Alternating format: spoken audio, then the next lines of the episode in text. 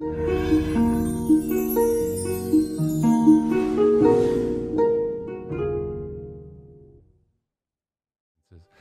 love Yeah. how you use many quotes from the early church mothers and fathers, and you mention Mm-hmm. Evagrius of Pontus saying that love is the child of joy and peace. Then speak about an argument um, with your husband. So, do priests and their wives actually have arguments? and what was the lesson you want to share with us here? Well, you know, of course we argue. Um, you know, we're obviously human, and maybe we argue even more than other couples because the devil really likes to attack the unity of Christian families uh, in general, and perhaps even more so the clergy family. Welcome to Coffee with Bishop Suriel, a podcast for all things Coptic. This is a conversation about authentic Christian faith, Coptic history, patristic writings, the family, arts and music, religious education, youth matters, evangelism, and much more. Bishop Suriel likes his coffee like he likes his conversation light, sweet, and scorching. We'll be joined by an array of guests who'll share their experiences, their backgrounds, and their insights to bring about an exciting discussion, and we hope you agree. Enjoy the podcast and please welcome our host, Bishop Suriel. As we're joined by Phoebe Farag Mikhail, the author of Putting Joy into Practice Seven Ways to Lift Your Spirit from the Early Church. This will be part one of our two part series titled Joy in Times of Suffering. Here's His Grace and our special guest. Your Grace? Irini Pasi, peace be with you. I welcome all of you wherever you may be right now. You may be in the car, on the train, at the office, or even still in your pajamas, feeding the kids breakfast, or relaxing at home after a long day's work. I would also like to welcome my guest this week, Phoebe Farag Mikhail from New Jersey, northern New Jersey, actually. Phoebe is the author of an, a book that was released last year titled Putting Joy into Practice. I actually have two copies of it.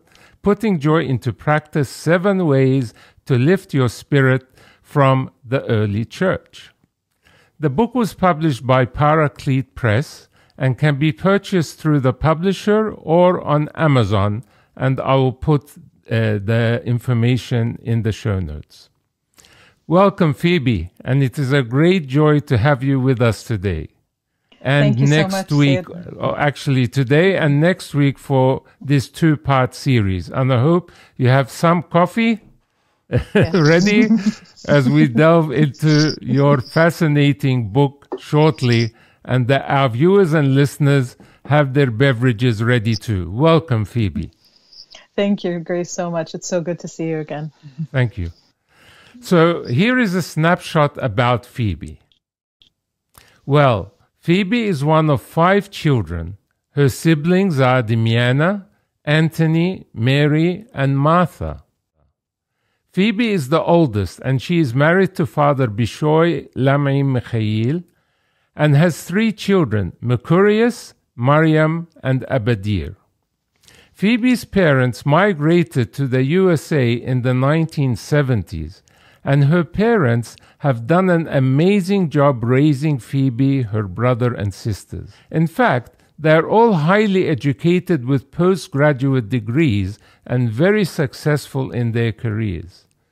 Phoebe's dad is also a Coptic priest, Father Athanasius Farag, serves in New Jersey, and is a dear friend of mine highly educated in theology and patristics, and completed his PhD at Union Theological Seminary in New York. He is the dean of the Pope Shenouda III Coptic Orthodox Theological Seminary in New Jersey.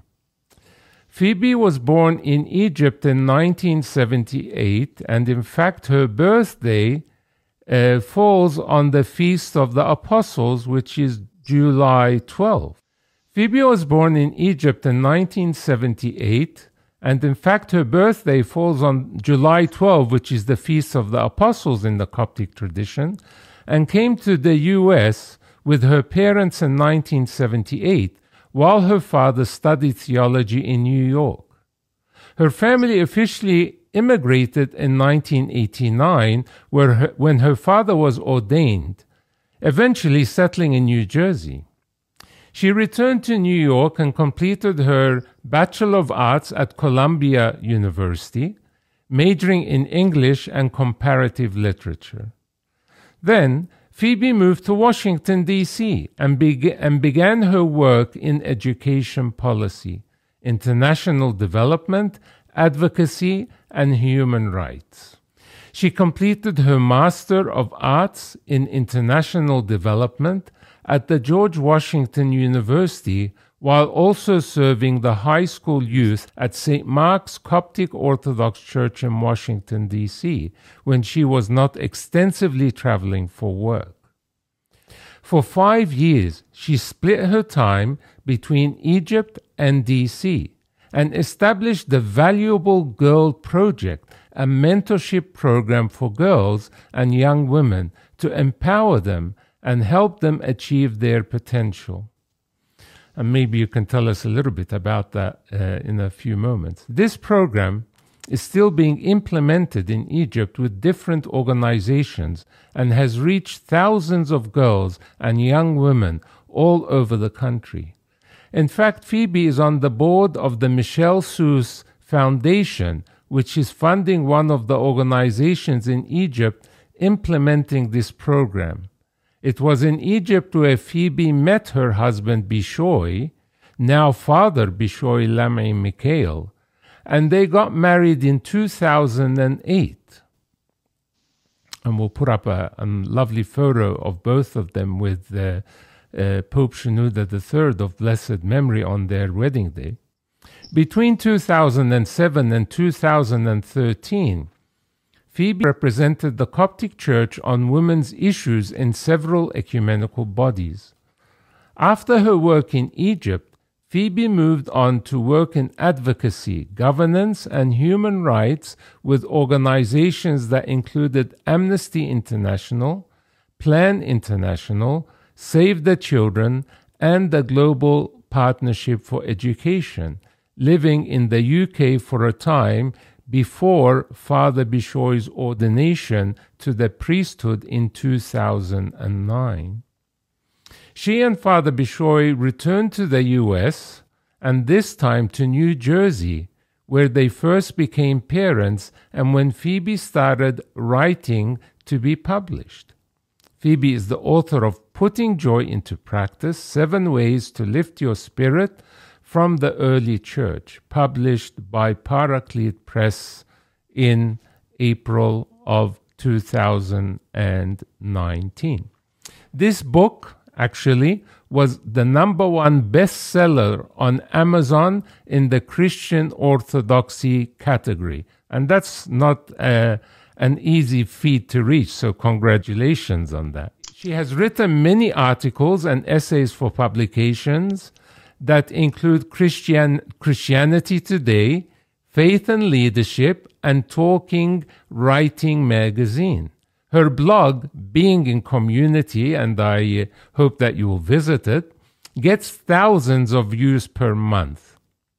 Phoebe, this is quite a remarkable career that you have had so far. It's amazing.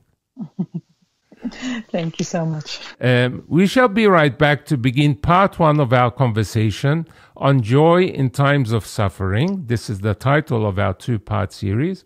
And we will delve deeper with Phoebe into her book on how to live joyfully.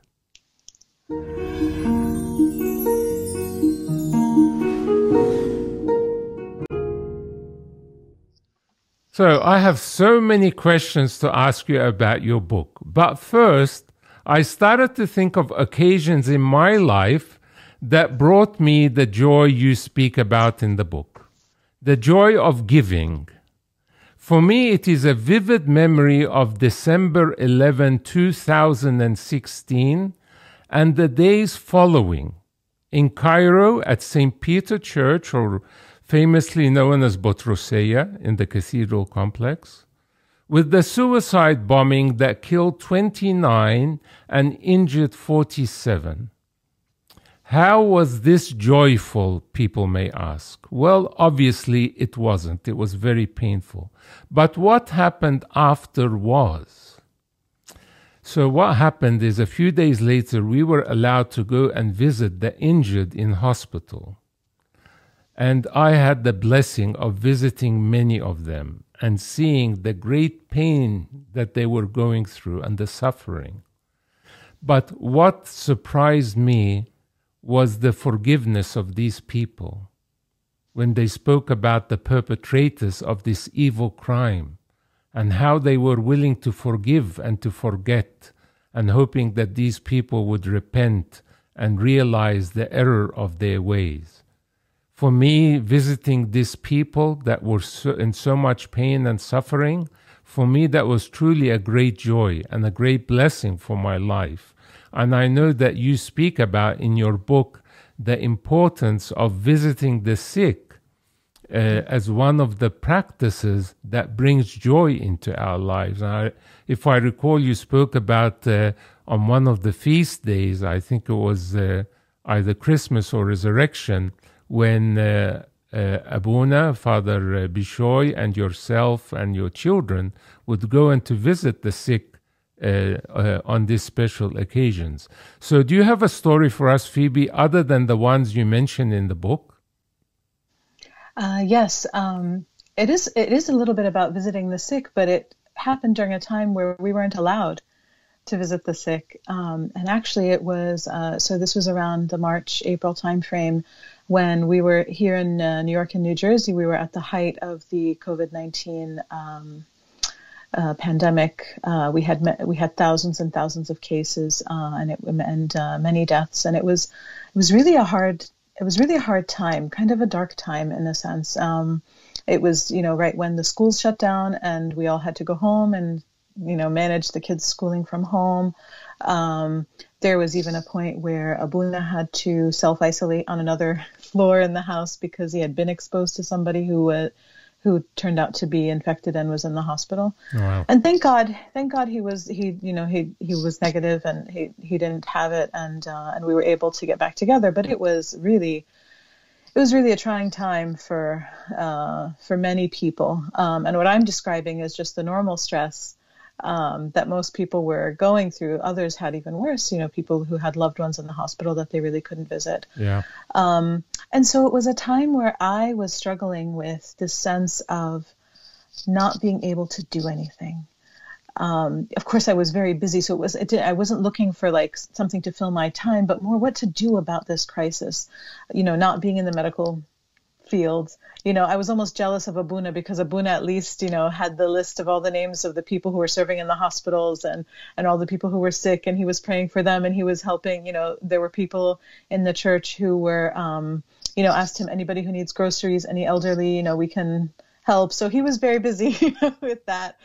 Um, but I was, you know, I, I didn't know what I could do. You know, I did pray, um, and I even wrote a prayer that I posted on my blog called the Quarantine Litany, um, and it encouraged me a lot because I uh, people uh, I saw people sharing it a lot, and it, I felt, you know, glad that at least I could give some words of prayer uh, to people. But I I still wanted to do more, and so through prayer, um, I discovered a group of people in New Jersey who were sewing cloth masks for frontline workers um, and immunocompromised people uh, during the mask shortage. Uh, thank God we don't have a shortage like this now, but at the time it was it was pretty dire. Um, and so I wanted to help, but alas, I have carpal tunnel syndrome, so sewing was out of the question. And I don't have a sewing machine. I don't know how to use one very well, so um, I wouldn't have been able to help in that way. But then I discovered that what I could do was donate all my cotton flat sheets, gather as many cotton flat sheets as I could from people I knew, and deliver them to people who were sewing. And I was even able to discuss, to deliver a used sewing machine from somebody at uh, church who had one but was no longer using it to someone who was uh, sharing a sewing machine with her daughter. And so they were able to double the masks that they were able to produce and deliver. So I felt joyful that I was able to play one small part in giving during the giving back to the community in crisis, despite all my own deficiencies. um, and uh, you know, and in a way, it was kind of my way of helping those who could visit the sick um, when we where we couldn't. Yeah, the, you know, it, it's really wonderful that you were able to think of ways during these difficult times of how you could assist them and bring joy in that way. It would be good if you could send us that prayer so that we can put it in the show notes for those people that uh, may need it because we certainly COVID is not over and mm-hmm. uh, New Jersey and New York and that area was hit very hard at the beginning. So it must have been a very difficult time for your family. Mm. Yeah. Yes. Yes. So I, I want to begin with a, a quote um, from the invitation on page eight, which I think in many ways sums up how joy can be obtained, and uh, people can read it on the screen. You say, I struggled myself with joy, losing it and finding it, losing it again and finally realizing I can only really keep the joy I find if I give it away. Now, there is so much to unpack in that quote that you reveal throughout the book, but can you briefly explain what you mean here? So, I wrote this book not because I'm an expert on joy. Uh, in fact, I'm, you know, if you if you if you ever spend enough time with me, you'll notice I'm not always a very joyful, you know, buoyant personality. I'm more of an introvert. Um, you'll find me quieter more than you know laughing or uh, smiling. Um, but like everyone, even non-Christians, I have experienced joy at times in my life. And God wants to give his joy to every single one of us. So everybody gets to, to taste joy in their lives. And we can all recognize, though, how easy it is for us to lose our joy because there are so many challenges and so many thieves of joy. So I wrote the book mostly for myself to discover what joy means in the Christian life and to uncover the ancient practices our church has provided for us to experience it in an ongoing way. And the quote that your grace mentioned um, very much encapsulates what happened. Um, sometimes in our search for joy away from the uh, away from the practices of the church that have been tried, you know, for centuries, right? Um, more than that, almost for millennia. Um, uh, we're kind of grasping for air. And when we go back to what the church has taught us, um, that's when we discover how to actually orient ourselves to receive the joy that comes from God. And then we discover that the joy that wants to get, God wants to give us is so much. And when we're ready and we're ready to receive it, we overflow. And the only way to keep having that joy is to share it with others through some of the very uh, practices that I mentioned in the book. And you know, your grace, your grace will notice that um, some of the practices are inner life, you know, like praying the Psalms, and some of them are inv- involve the community, like visiting the sick. Um, and it kind of it's this beautiful cycle, you know, where you uh, you you think you're giving, and then you discover that you're actually receiving. Um, and that's uh, that's where uh, that's where the, those words uh, that's what those words refer to. Yes, well, the, those seven seven practices that you you mentioned, we'll get to them, I think, in uh, part 2 mm-hmm. of our uh, discussion. So, mm-hmm. at the outset, you also speak about taking us on a journey to discover joy. Do you mm-hmm. see joy as something to be discovered, or is it just the feeling or emotion one has? For example, mm-hmm. Someone wakes up in the morning and they are joyful. They have lots of fun activities lined up for the day. Is this joy? Well, um, it's certainly excitement, um, which is a good thing. And those fun activities might certainly bring a lot of happiness. Um, and those are both emotions. But joy goes a bit beyond that because joy is something you can experience even when you are not in a happy in happy circumstances even when you're not in the middle of, you know, exciting plans. Joy is something transcendent. It's something that connects us to God, who is over and above all these fleeting feelings and experiences. Excitement and happiness and fun are good things, uh, but they do come to an end. With joy, however, there's an eternal aspect. Um, in the book, I quote Nietzsche, um, and there's another quote that I actually don't mention in the book, but I have jotted down here. Uh, he says, All joy wants eternity, wants deep, deep eternity. And St. Paul alludes to this when he says, Rejoice in the Lord always, right? In Philippians. Or is it Ephesians? It's Ephesians, I think. Um, so joy might sometimes feel fleeting here on earth, but if we open ourselves to it, we can experience it often, and we can hope for it without any barriers or challenges in the kingdom of heaven. That's uh, really, really important to remember uh, how you bring in scripture into this, and also mm-hmm. many different writers and the church fathers uh, mm. and mothers. And I think that's really nice to go back to the early church uh, in all of this discussion that we're having. But could you tell us a little bit of how uh, the, uh, the idea of the book came about? Mm.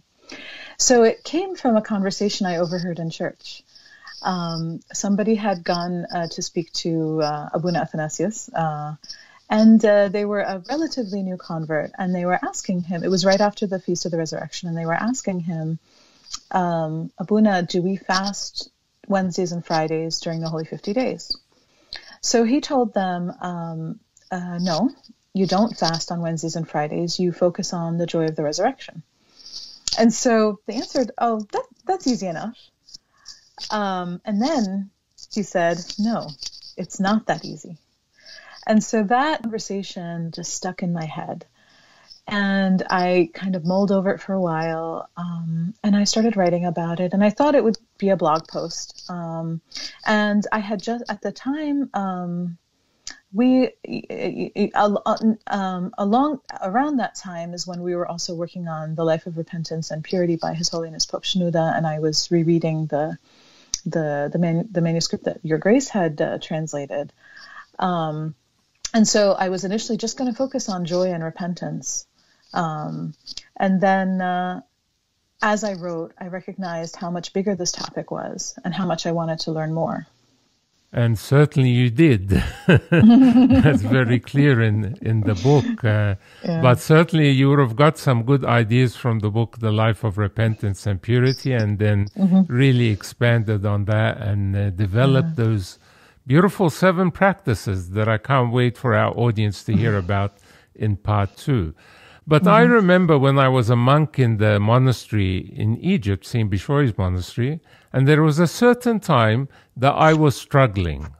And so I decided to translate another book by Pope Shenouda called Tears in Spiritual Life. It's a short book, but uh, it really had a great impact on my life as I was translating it and going through that difficult time.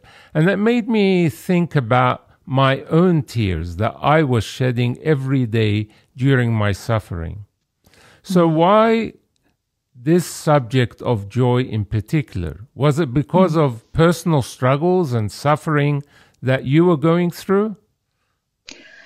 There wasn't one particular incident, right, or something that happened that I could uh, point to, but everyone wants joy and everyone struggles to have it.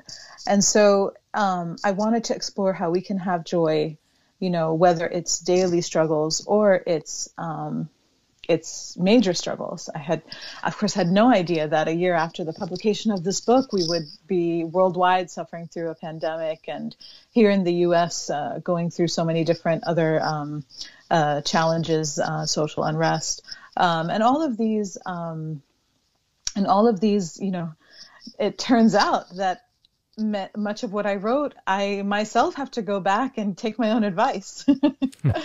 um, you know, and so you know, one thing I, when I was exploring it, one thing that uh, that was particularly important to me was that little known fact that even among Orthodox, that our church is so joyful, and the church works really hard for us to remember and to live the joy of the resurrection.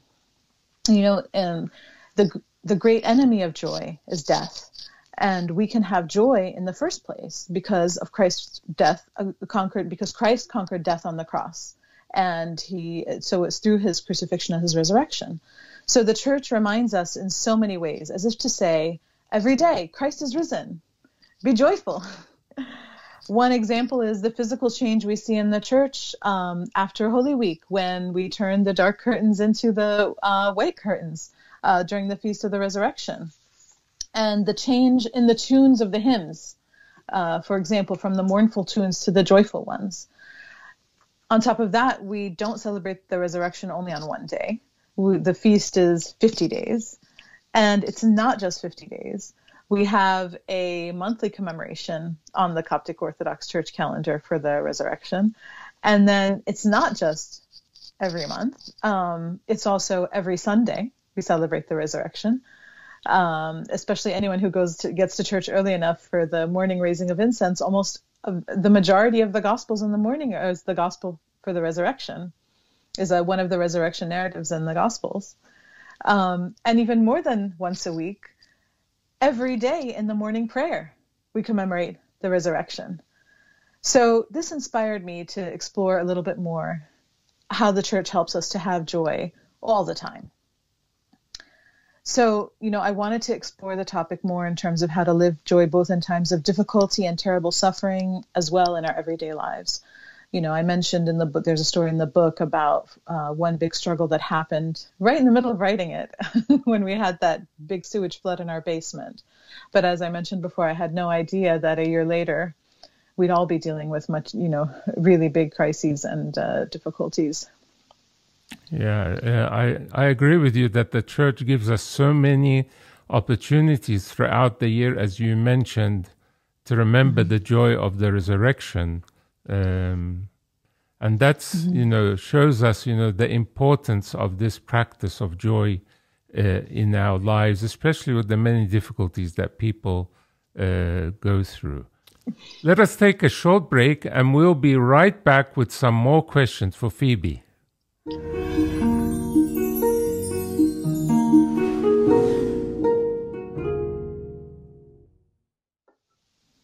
does the word joy mean to you? Can you define what joy is or isn't? And what have you learned about joy during the process of writing this book? So, when I started, actually, I didn't have a clear definition. Um, I had an idea of what joy is and how it is connected to the resurrection, um, and how you know the ancient practices of the church help us to receive God's gift of joy. But I wasn't. It wasn't until I recognized the pattern of these practices that I that I and I saw exactly what was happening, that I realized that I could define joy by the experience of the giving and receiving of sacrificial love. Mm. Can you explain a little bit what you mean by sacrificial love? Well, it starts with the ultimate sacrifice of Christ on the cross, um, and then it goes from there to any any kind of love that is offered without expectation of anything in return um, any anything given out of uh, not out of obligation, but out of uh, out of love. Mm. Yes. So when when you get irritated by something at work or in your ministry, for me, for example, I might get irritated in settings where there seems to be lack of order or organization. It frustrates me. How do you bring the teachings of your book to transform your irritation into joy? Yeah. Well, your grace points to those daily struggles, right? Because, you know, there are big, big struggles, but there's also these daily things, little irritations, um, uh, things that make us anxious, right?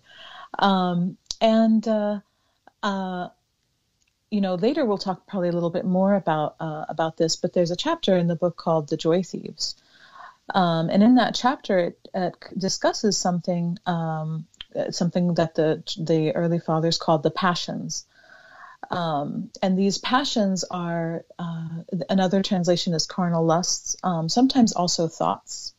Um, but what they are, they're kind of basic human needs that when we allow them to overtake us and we allow them to um, uh, either basic human needs or um, or pleasures that when we allow them to uh, uh, when we we go after them as if they are joy because this is kind of the struggle of our um, of you know of the world right? That we think pleasures are joy and we go after them and then they don't they know they don't satisfy us. And the same goes for the passions. Um, and the fathers uh, mention seven or eight of them, and they include things like anger, sloth, um, despondency, um, and so uh, oh, pride. Pride is a really big one, uh, and so the you know these these are the things that try to steal our joy. And if we remember in the beginning, we talked about the resurrection, the death, the Christ crucifixion and resurrection as um, conquering death, which is the great enemy of joy.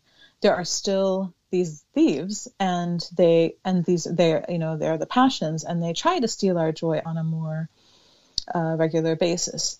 The way to address this are the practices mm. the practices of the church. And what these practices do is they help form us and they give us tools to to um, to fight back or to answer back. And in fact um, Saint Evagrius of Pontus uh, has a book called, I think it's called Talking Back. And in it, he has a list of verses that every time, you know, you get attacked by this thought, you attack it with a verse, a specific verse, right? And many of the other desert fathers would say you get attacked um, by a passion that you uh, use one of the arrow prayers, which is one of the practices we mentioned. Um, and the only way to have those arrow prayers on hand when you want to, um, when you want to, uh, you know, push away a thought, right? Or a sense of irritation or whatever the passion, the, the passion is that you're struggling with. Um, you know, you uh, to pray to ha- to have that arrow prayer at hand. It means you need to be praying them regularly on a daily basis. You know, almost I like to sometimes use that um, use the analogy of having your quiver full of arrow prayers. Well, in order to fill that quiver, we have to be praying our prayers on a daily basis, on a regular basis, so that when that moment comes and I need it, I can just pull out the arrow yeah. and attack the the thought mm-hmm. or the or the um, or the feeling or the emotion that might otherwise overtake me and cause me uh, to sin instead of mm. um, instead of having joy. Um, so that's uh, that's uh, that's one thing. And you know, your grace talks about irritation. For me, um, I mentioned in the book, like there's a you know, I have a I have a bad habit of like following the news. and um, sometimes obsessively following the news and realizing, you know, and thinking that by following the news, I'm actually doing something. that somehow that actually will change things. Um, and it doesn't. It's actually more of a sense of pride. Like I know that this is going on, and somehow that's going to do anything. It's not. Better, better to read the fathers, right? Better, to, better to read a spiritual book um, and read read the news or read the information I need only in the you know in so much as it will allow me to be helpful and to you know um, uh, to actually do something productive with that. Yeah. But the general knowledge, you know, the, or the obsessive, you know, following of that uh, is a is a form of pride. Yeah. Go, going back yeah. to the arrow prayer, um, uh, mm-hmm. A favorite one of mine, and I'm sure of yours as well, is the Jesus prayer. My Lord Jesus Christ, have mercy upon me, a sinner. A very short mm. but powerful prayer. Just remembering the name of the Lord Jesus Christ itself brings us joy. Yes. And yes. Uh, the other thing about the news, I remember when all of this uh, COVID 19 began, I was also, you know, listening to the daily updates from the White House and uh, it just became so depressing listening to it and seeing mm-hmm. all these numbers, you know, rising so quickly. And then after I said, why am I watching this? I don't need to watch this. I should use my time in a more beneficial way, as you said, you know, to read something beneficial, something uplifting, to pray for the world, to pray that the Lord may, you know, remove this uh, coronavirus from the world quickly and to return people to health. So, mm-hmm. do, do you think in general that joy is something that humans can achieve on a daily basis? And how about during a pandemic or a crisis like what happened with the explosion in Lebanon a few weeks ago? How does one achieve joy in such circumstances? Yeah. Well, the first thing I'll say is that joy is not actually something we can achieve. Joy is something that is given to us from God as a gift. And so our role is to put ourselves in the position, orient ourselves, so to speak, to receive the joy, kind of like a cup turned upside down. Like we live our lives with our cups turned upside down, but we can't fill that cup unless it's right side up. And that's what the spiritual practices do. They orient us towards receiving joy from God.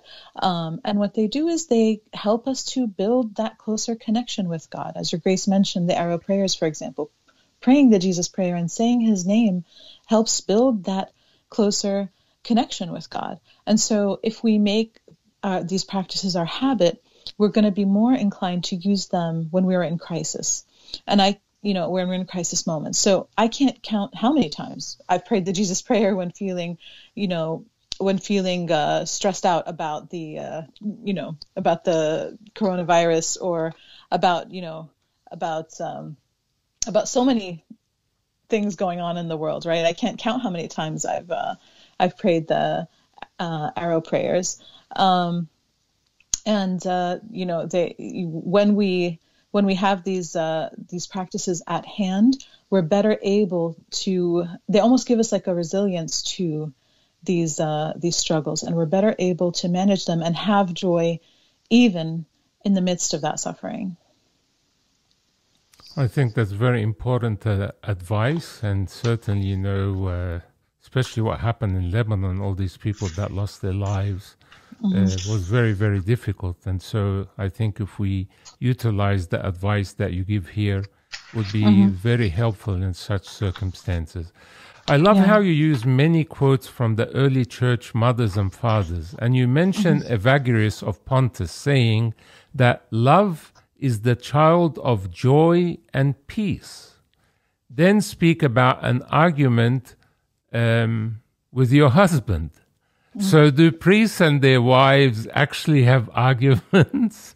and what was the lesson you want to share with us here? well, you know, of course we argue. Um, you know, we're obviously human, and maybe we argue even more than other couples because the devil really likes to attack the unity of Christian families uh, in general and perhaps even more so the clergy family. Um, the, the lesson, I think, is that joy is not happiness times a hundred, right? That sometimes we think joy is that, like happiness, but a lot of it, right? Or extra exuberance or lots of joking around. It's much deeper and it is connected to love and to peace. And so I imagine that when one puts joy into practice, one is also going to experience love and peace as well. It's very, very lovely to to hear this, and uh, obviously, uh, families, even if it's a, a, clergy family, yes, I agree with you that the devil will uh, attack more and uh, try to put extra pressure on you. So to hear the ways that you deal with that um, mm. is really wonderful. So uh, we have a question for you from Professor Aron Reppmann who is a professor of philosophy at Trinity Christian College near Chicago, Illinois. We're going to call him. Hello, you're great. Hello, Professor Aron Reppmann. Welcome to Coffee with Bishop Suriel. It's a great pleasure to have you with us. Thank you. It's a great pleasure to be with you. Thank you. So, um, I think you have an important question for uh, Phoebe, and we would uh, love to hear from you. Yes, thank you. It's it's both an appreciation and a question. So first, the appreciation. Uh, Phoebe, I, I first read your book this past spring, shortly after my first visits to a Coptic Orthodox church here in Chicago. Uh, this was shortly before the pandemic, uh, as the tradition says, closed the churches in every street and opened a church in every home. Mm. So I had those memories of those first visits to St. Paul Mission Church in Chicago in my mind, and I brought the freshness of that experience with me to reading your book. I also brought with me a continuing long term interest, both personal and scholarly, in retrieving ideas and practices from early Christian writers for today, an interest that you and I share, obviously. now, with all of that recent and longer background, I was really interested in the way that you represented the spirituality of the Agbeya. Mm. And I appreciated very much the way that you closed each chapter with thinking about concrete practices in daily life today. And I was absolutely delighted and intrigued to find out uh, from you, from reading you, how in the Coptic Church, the Agbeya is for the whole church, that it's not the special property of clergy and monastics, mm-hmm. as the Liturgy of the Hours has sometimes been understood in the West, mis- misunderstood in the Western churches. Mm-hmm. Now, my own tradition is the Reformed family in the Western church. And historically, we look to John Calvin as one of our important teachers. We recognize other church fathers and mothers uh, as well, of course.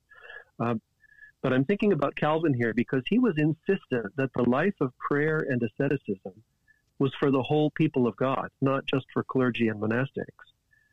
In fact, his complaint about monasticism as it was known in the Roman church in his time was not that he wanted to abandon the call to holy living, but he wanted to reject the idea that that life was only for a few. So my question, thank you for that, uh, your patience with that long appreciation. Mm-hmm. My question comes out of that. It has to do with the way in which your representation of the Coptic tradition also reaches out to other Christian traditions. I really appreciate the way that you present joy as a universal Christian calling while also consistently highlighting the particular ways it is present in the Coptic Church's own charism. That's a real achievement to write deeply about your own tradition while at the same time being generous and receptive to others.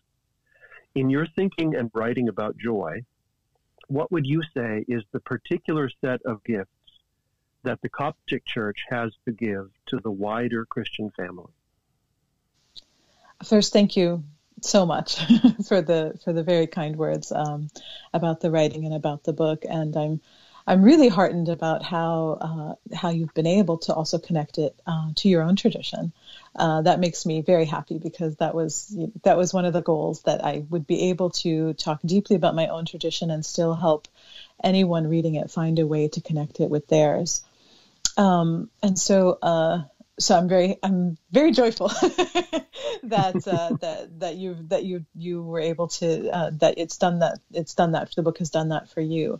Um, uh, and so in response to your question about the gifts that the that the Coptic Church has given to the wider Christian family um, for sure as you've mentioned actually the pra- practice of the Psalms and praying the hours is definitely one. It appears in almost every Christian tradition in some form or another um, in the West it's most uh, commonly known through the Book of Common Prayer.